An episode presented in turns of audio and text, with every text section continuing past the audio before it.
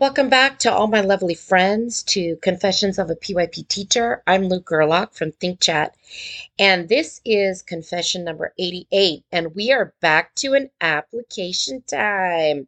So, we're going to look at shaping learning through the environment. Welcome to another application series where we're going to take ideas that we've already explored and apply them into a new context because that's what it's all about learning transfer. I absolutely love this part because it helps to look at old things in a new way again, kind of like the process of anew from the four A's by Misty Patterson. So, since our last application series, you've had a chance to participate not only in the transdisciplinary challenge, but also the design thinking challenge. So, since you've already applied there, we're going to skip those. They helped you um, take content and apply it to your individual context. So now we're going to mirror this um, kind of idea in a minor version about learning environment, play, and approaches to learning, or the ATLs. So, over the past couple of months, I have become obsessed. Okay, not little, but very obsessed with the Danish way of life called hygge. And I know it's been coined as the next design trend. And people associate with lots of candles and fluffy blankets and and uh, wonderfully cozy lighting.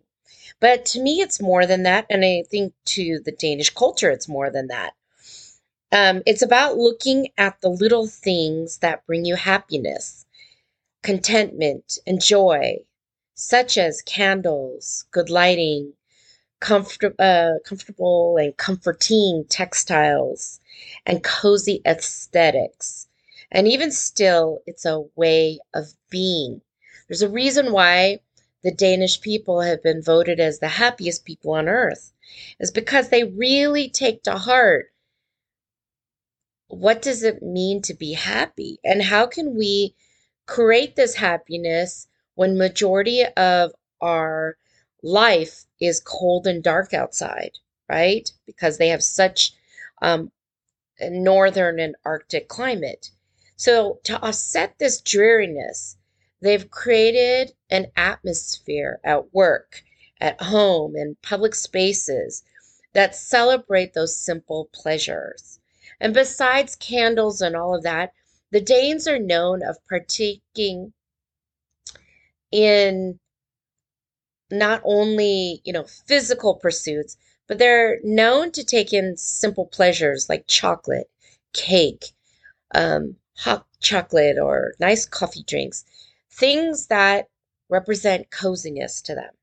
So when I think of hygge, I consider my own home and possibly yours. So here's some questions to think about your own living space. If you can picture it in your mind, what is your favorite spot in your home? Now, what about that spot makes you just so happy and peaceful? How have you designed that spot to meet your needs?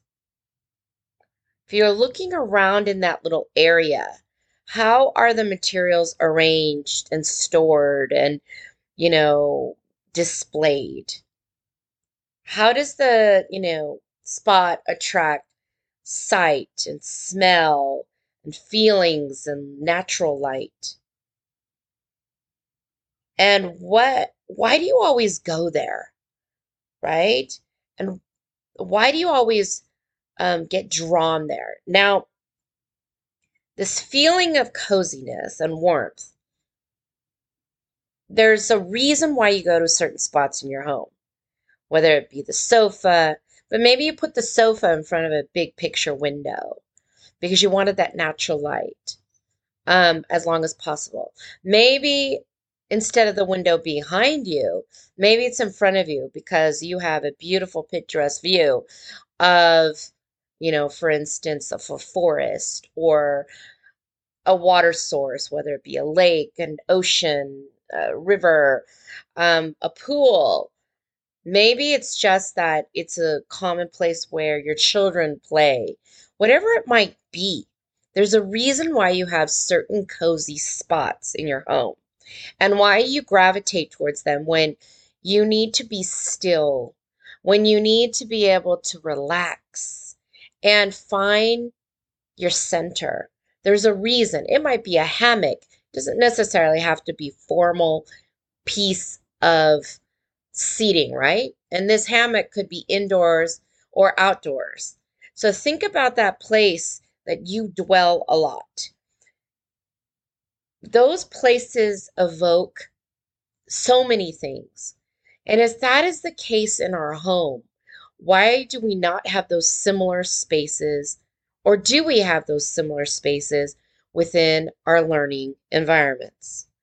Most of the time, we're married, I'll be honest, to overhead fluorescent lighting, and we have flat pack uh, furniture that we're given by the school. So, how can we bring a little hygge into our school spaces? And that's the big part right here. So, here's our application challenge. I want you to go around your school or near your learning space, whether that be in your classroom, whether that be outside, whether that be in the hallway, right? Wherever this might be, find an underused space that is that underused, doesn't reflect agentic thinking, and consider how you're going to bring it to life reflective of the principles of Hygge. So, to help you with this, I am going to frame some questions for you according to a reflective practice that's called theoretical, operational, practical. So, theoretical looks at when we are thinking theoretically, we consider the big abstract ideas or the philosophy we're learning about. We're trying to identify and connect the big aha moments that have arisen.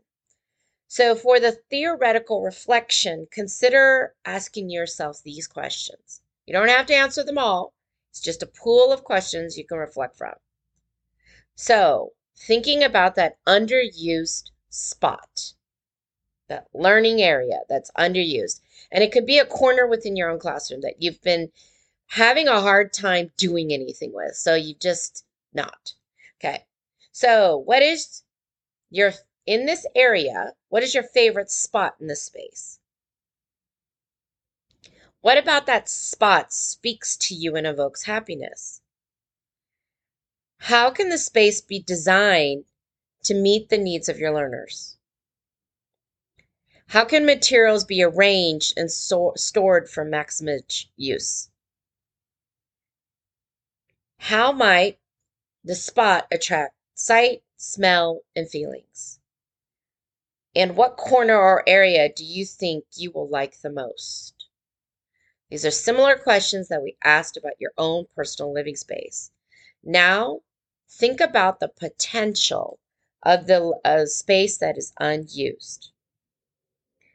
Now we're going to focus in on operational. If it were me, at theoretical, I would stop this podcast, answer and reflect, and then go on to operational, and then go on to practical. But that's me. Some of you might want to listen to it all the way through and then rewind. Cool beans, because this is, you can re listen to it a thousand times if you want. Okay, here we go operational. When we think operationally, we determine the resources that we need and how they're being used. We advocate for support through human resources, so other people, professional development, and potential collaboration. We consider the potential obstacle that may block our way. So, for operational reflection, consider asking yourself potentially these questions What resources do you need, such as read alouds, manipulatives, loose parts, art supplies, treats, whatever it might be. Who in your school possibly already has a model classroom that you can use as an inspiration point? Hmm, that's interesting. Working strength to strength. Do you need help from others to share design ideas? So now do you need to collaborate with other people? to spark some ideas. What type of professional development may be needed? Will it come from formal training, school visits, conversations with other educators online? What's that going to look like? How can you use the knowledge of your own staff to solve most of your design needs? So, circling back to collaboration. And what are some potential obstacles to making the space the way you envision it? There's always obstacles. Maybe it's cost, maybe it's shared space. Who knows? But how can you potentially address those obstacles? And now, practical. When we think practically, we focus on how we're going to make our process work on a daily basis. We think literally. We think concretely. We want to know how it will happen, what we need to do. We demonstrate our, our inquiry thinking strategies to make relevant connections to our learners.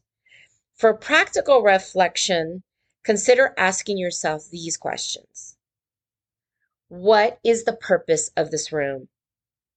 Why are we redesigning it? How can we use it to increase learning agency? When during the day will we use it? How can others use it independently? And can how other people in the learning community use it as well? A lot to think about there, my friends. This is why it's a challenge. This should get your mind racing with new ideas. So let's have some fun with this application challenge. Be sure to post your new thinking on social media and hashtag ThinkChat2020. I can't wait to see your ideas.